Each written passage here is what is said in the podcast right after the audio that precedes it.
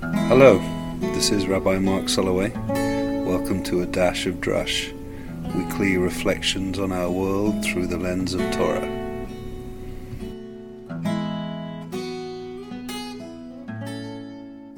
Yerushalayim shel zahav, ושל נחושת ושלו, הלא לכל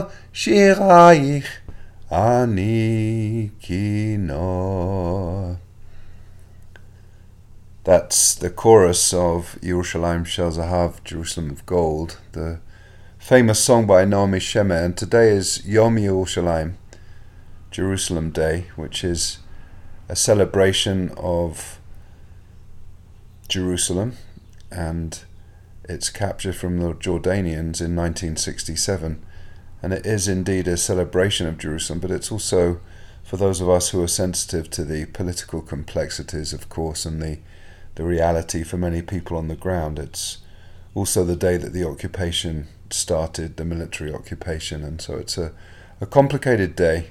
But I love Jerusalem, and I've been thinking about Jerusalem, and I especially love that chorus that that last line of the chorus says, Hello, lechol kinor. Am I not the violin for all of your songs? And I wrote a piece this morning based on that concept of being a violin for all your songs. For Yom Yerushalayim, May 19th, 2023. I am a violin for all your songs, the haunting harmonies, the mournful melodies, the soulful songs, the never ending narratives of the broken and the whole, city of peace, city of shattered dreams my heart is in Jerusalem, and Jerusalem is in my heart. Jerusalem is the heart, pumping deep red blood, pulsating vitality, promising life and renewal, even in the midst of death, destruction, and despair. Ani kinor, I am the violin, or is it a lute?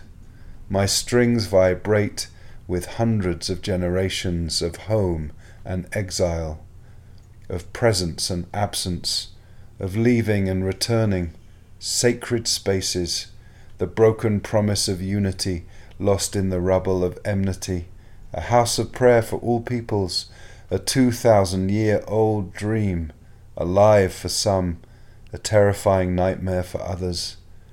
The songs never cease. The eternal flame cannot be extinguished, even if its flickering fickle in its finitude, diminishes the dream.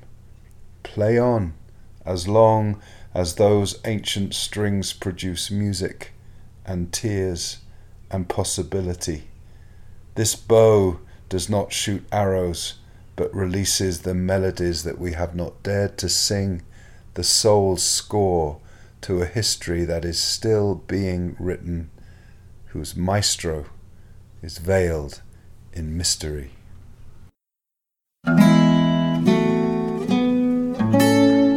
Thank you for listening to A Dash of Drush. We will see you next time.